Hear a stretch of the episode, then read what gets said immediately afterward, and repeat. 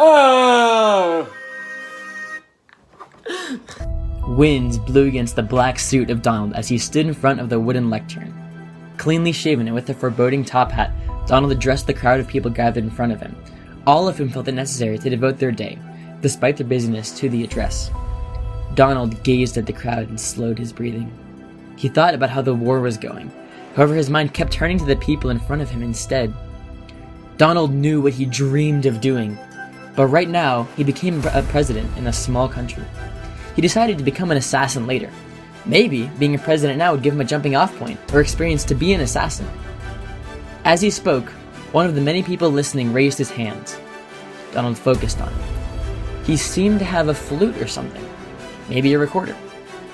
Donald did not pause. However, the man didn't put his hand down. Rather, he waved it more and more urgently until eventually he put it to his lips. The second the mystery man exhaled, Donald's mind imploded. The tune carried his mind through mountains, over forests, under oceans. It twirled beautiful tunes in his mind, spinning and spinning and spinning and spinning and spinning and spinning and spinning and spinning and spinning and spinning and spinning and spinning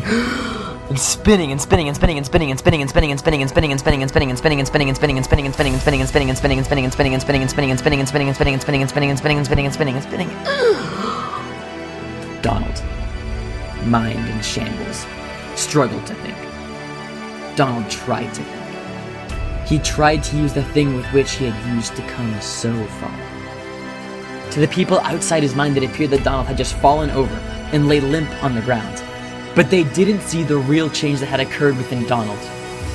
Donald regained some of his thoughts. He tried to think about the war as he had trained himself to do. But every time he did, a searing pain ran through his mind. Eventually, he stopped trying. The pain was too great. The sheer magnitude of the flute player gave him a migraine the size of Mount Everest. Wait, that was it.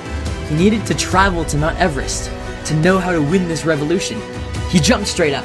Mr. President, are you okay? One of the crowd members said, No, I'm scarred for life. He responded. Donald would always be afraid of flutes, but at least he would know what to do.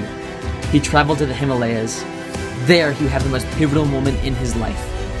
He quit. Now he would be a musician, leaving his country to shambles.